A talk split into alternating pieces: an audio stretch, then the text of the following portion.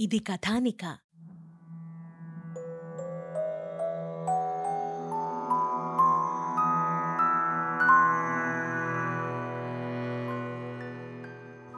ఓం నమో వెంకటేశాయ. పక్షములు మాసములు ఋతువులు గడుస్తూనే ఉన్నాయి. అన్నమయ్య జాడ తల్లిదండ్రులకు తెలియటం లేదు. లక్కమాంబ బెంగతో మంచం పట్టింది. నారాయణ తీర్థుల వారు శుష్కించిపోతున్నారు అయినా తన మనసులోని అధైర్యాన్ని పైకి వ్యక్తం చేయకుండా నారాయణసూరి గాంభీర్యంగా వాడెక్కడికి పోతాడే? పనులు చెప్పాం కదా అలిగి ఏ తీర్థమో క్షేత్రమో పారిపోయి ఉంటాడు. అయినా వాడేవి పాలు తాగే పిల్లవాడా ఏమిటి? నాలుగు దినాలు పోతే ఆ మోజు కాస్త తీరి వాడే ఇంటి బాట వెతుక్కుంటూ వస్తాడు. అంటూ గాంభీర్యంగా అన్నాడు నారాయణసూరి. లక్కమాంబని ఇలా మాటలతో ఓదార్చసాగాడు. వేదాచార్యులు వారు నారాయణసూరికి క్షమాపణ చెప్పుకున్నారు. అయ్యయ్యయ్యో! అసలు అన్నమయ్య ఇలా చేస్తాడని నేను ఊహించి ఉంటే ఆ కోదండము ముంతబొగ పెట్టకపోదును. ఏమిటో? అంటూ ఆచార్యుల వారు కాస్త విచారంగా నారాయణసూరికి క్షమాపణ చెప్పసాగారు. అబ్బా! ఘనాపాటి గారు అందులో మీ తప్పేవీ లేదు. పుత్రోత్సాహం అంటే తండ్రికి పుత్రుడు జన్మించగానే పుట్టదు. వాడు యోగ్యుడై వంశవర్ధనుడైనప్పుడే తండ్రి సంతోషపడతాడు.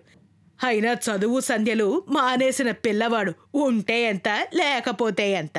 హ! అని గాంభీర్యంగా అంటున్నాడు నారాయణసూరి.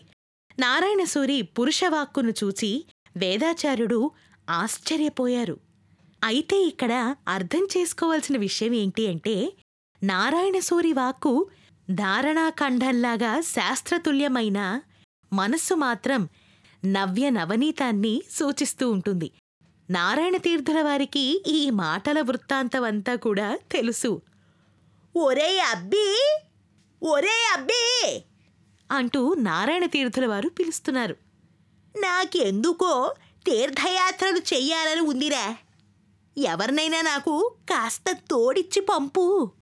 అని అన్నారు నారాయణ తీర్థలవారు.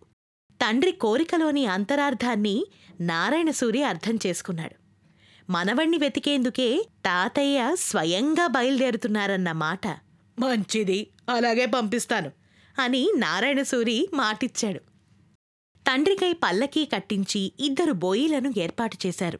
వెంట దివిటి పట్టుకునేందుకు పళనిస్వామిని నియమించారు. నారాయణ తీర్థులవారు చెన్నకేశవస్వామి చెన్నకేశవ స్వామి కోవెలలోకి పోయి స్వామికి భక్తి శ్రద్ధలతో వినమ్రుడై నమస్కరించారు. తండ్రి నాకు ఒకే ఒక్క కోరిక.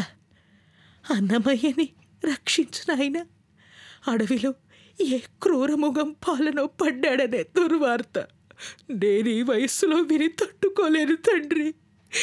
చెన్నకేశవ నా మనవణ్ణి కాపాడు నాయన. కాపాడు అంటూ ప్రాధేయపడ్డాడు. తండ్రి చెన్నకేశవ నా మనవడు అన్నమయ్య కనపడితేనే నేను మళ్ళీ నిన్ను చూస్తాను తండ్రి. లేకపోతే ఇదే ఇదే నా కొనసారి అంజలి. స్వీకరించు స్వామి స్వీకరించు. చెన్నకేశవ అంటూ ఎంతో బాధతో ఇలా స్వామికి నమస్కరించి పైన పైపంచతో కన్నీళ్ళు అద్దుకుని ప్రయాణానికి సాగారు. అలా నారాయణ తీర్థుల వారు వెళ్ళి పల్లకీలో కూర్చున్నారు. తాళ్ళపాక నుండి నారాయణ తీర్థుల పల్లకీ కదిలింది.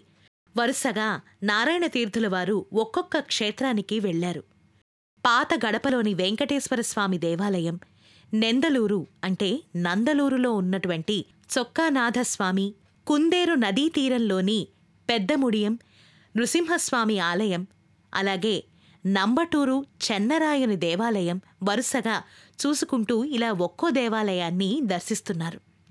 వెళ్ళిన ప్రతిచోట వర్తకులను స్థానిక ప్రజలను అలాగే తలవరులను అన్నమయ్య గురించి గుర్తులు చెప్పి అడుగుతున్నారు. ఇలాంటి పిల్లవాడు ఈ క్షేత్రం వైపు ఏవైనా వచ్చారా? అని ప్రశ్నించసాగారు నారాయణ తీర్థులవారు కొందరు తాము చూడలేదని చెప్తున్నారు. మరికొందరు మాత్రం అవునవును అలాంటి పిల్లవాణ్ణి మన ఒంటిమిట్ట కోదండ స్వామి దేవాలయంలో చూసినట్టు గుర్తు అని ఇలా ఠకాఠకామని వేరువేరు సమాధానాలు వినిపిస్తున్నాయి. తీరా ఆ చెప్పిన చోటకి వెళ్ళి చూసేసరికి ప్రతిసారి నారాయణ తీర్థుల వారికి నిరాశే ఎదురైంది. అక్కడి నుంచి ఇంకో క్షేత్రానికి ఇలా నారాయణ తీర్థుల వారి తీర్థయాత్ర కొన్నాళ్ళు సాగింది. ఒకనాటి సాయంత్రం టంగుటూరికి అత్యవసరంగా రమ్మని నారాయణసూరికి ఇక్కడ కబురు వచ్చింది. ఆ కబురు విన్న లక్కమాంబ చాలా పెద్దగా ఏడ్చింది. ఏమండి? వెళ్ళండి. త్వరగా వెళ్ళండి. ఆ గుండరాజు గారితో మన అబ్బాయి జాడ తెలపమని ప్రాధేయపడండి. అన్నమయ్య జాడ ఏమన్నా తెలిసిందేమో కనుక్కోండి. అంటూ లక్కమాంబ ఎంతో బాధతో నారాయణసూరిని ప్రాధేయపడింది. అవునే ఆ గుండరాజు గారికి ఇంకా వేరే పని పాటలేమీ లేవేమిటి? నీ కొడుకుని వెతకడం తప్ప.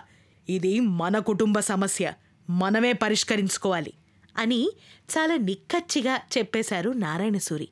మర్నాడు నారాయణసూరి గారు టంగుటూరికి వెళ్ళారు సాళువ గుండరాజు నారాయణసూరికి కేశవస్వామి కోవెలలోని పెద్దజీయరి ఇంటి వద్దనే బస ఏర్పాటు చేయించారు. ఆ సాయంత్రం వీరనరసింహరాయలు ఇంకా కేశవస్వామి దేవాలయానికి వచ్చి నారాయణసూరిని కలుసుకున్నారు. నారాయణసూరి యువరాజును శ్రీనివాసో రక్షతు అని దీవించారు. స్వామివారి పూజాధికములు ముగిసిన తరువాత స్వయంగా వెంట పెట్టుకుని యువరాజు నారాయణసూరిని తన కోటలోనికి తీసుకువెళ్ళారు. రాచసగరులోనికి ప్రవేశించగానే నారాయణసూరికి రాజోపచారాలన్నీ కూడా జరిగాయి. వింజామరలతో వీచేవారు ధూపధూమములతో స్వాగతం పలికేవారు. అలాగే పట్టీలు నడుముకు దట్టించి కట్టుకుని బెత్తమును పట్టుకొని బరాబరులు పలికే భృత్య సమితివారు. నారాయణసూరి తమకు జరుగుతున్నటువంటి అమోఘమైన మర్యాదకు ఆశ్చర్యపోయారు. పచ్చలు పొదిగిన గద్దెపైన నారాయణసూరి కూర్చుని ఉండగా గుండరాజువారు తన రాణి మల్లమ్మదేవితో సహా వచ్చి నమస్కరించారు. గుండరాజు నారాయణసూరితో ఇలా చెప్పారు. అయ్యవారు మీతో రెండు ముఖ్యమైన విషయములు చర్చింపదలిచి ఇక్కడికి పిలిపించాను. మొదటిది ప్రౌఢదేవరాయల వారి బంధువర్గం నుండి మన యువరాజుకు ఒక సంబంధం వచ్చింది. కాబోయే యువరాణి పేరు శ్రీ రంగాంబ ఇరువురి జాతకములు మీరు రేపు పరిశీలించి ఆమోదించినట్లయితే నేను విజయనగర ప్రభువులకు నా అంగీకారాన్ని తెలుపుతాను. ఆహా చాలా చల్లని వార్త చెప్పారు గుండరాయలు వారు. అంతా మీ ఆశీర్వాదము కేశవస్వామి అనుగ్రహము. ప్రౌఢదేవరాయలు వారికి మనపై ఇలాంటి అభిమానం కలగటం ఒక విధంగా సిద్ధవటం మండలం యొక్క అదృష్టం. ఈ పరిసరములలో విజయనగర సామంత రాజ్యాలు మన సాళువ వారినే కాకుండా నాదెండ్ల వారిని నంజాల వారివి అలాగే రాయనం వారివి సిద్ధిరాజు వారివి కూడా ఉన్నాయి. అది ఏమి విచిత్రమో ప్రౌఢదేవరాయల వారు మన మీదనే ఎక్కువ మక్కువ చూపుతున్నారు. అందుకు ముఖ్య కారణములు రెండు. మొదటిది తమ నిష్కళంక దేశభక్తి. రెండవది యువరాజు వారి కోటి సూర్య ప్రభాభాసమానమైనటువంటి అప్రక పరాక్రమము. అంటూ ఈ మాటల్ని నారాయణసూరివారు చెప్తున్నారు. ఈ మాటలు విన్న గుండరాజు గారు తృప్తిగా నవ్వాడు. చిరునవ్వు ఆయన తెల్లని గుబురు మీసాలలో నుంచి పాలవలే పొంగి పైకి వచ్చింది. అయ్యవారు మీకొక సంగతి చెప్పాలి. దీనిని సమయం వచ్చే వరకు రహస్యంగా ఉంచాలి. కళింగరాజు కపిలేశ్వర గజపతి రాజమహేంద్రవరాన్ని ఆక్రమించుకున్నాడు. అక్కడి రెడ్డిరాజులు సహాయానికి విజయనగరాన్ని అర్థించారు. ప్రౌఢదేవరాయల వారు ఈ బాధ్యతను నాకు అప్పగించారు. సైన్యంగా యువరాజు గజపతుల మీదకి దండయాత్రకు వెళ్ళనున్నారు. అందుకు కూడా మీరొక మంచి ముహూర్తాన్ని నిర్ణయించాలి. ప్రౌఢదేవరాయలు గజబెంట దేవరాయలు అంటే ఏనుగులను వెంటాడే ప్రభువు కాబోతున్నారన్నమాట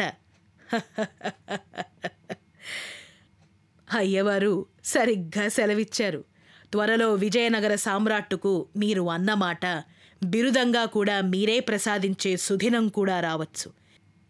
ఆచార్య నా పుత్రుడు యుద్ధంలో విజయుడై తిరిగి వచ్చేట్టు ఆశీర్వదించండి స్వామి అని మల్లమాంబ నారాయణసూరిని ప్రార్థించింది. విజయోస్తు సర్వసన్మంగళాని భవంతు అంటూ నారాయణసూరి ఆశీర్వాదం విన్నాక మల్లమాంబ ముఖంలో తృప్తి కనిపించింది.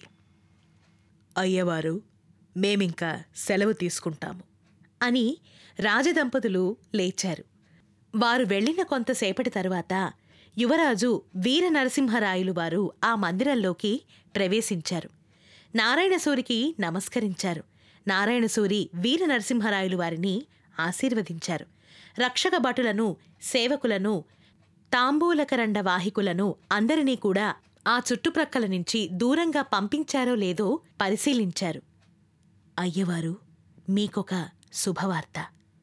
నేను తిరుమల మీద అన్నమయ్యను చూశాను.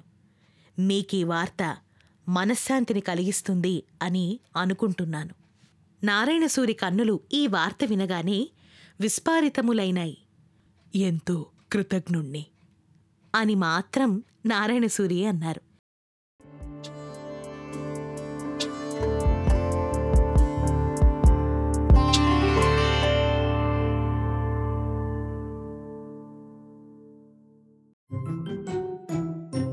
ఇది కథానిక.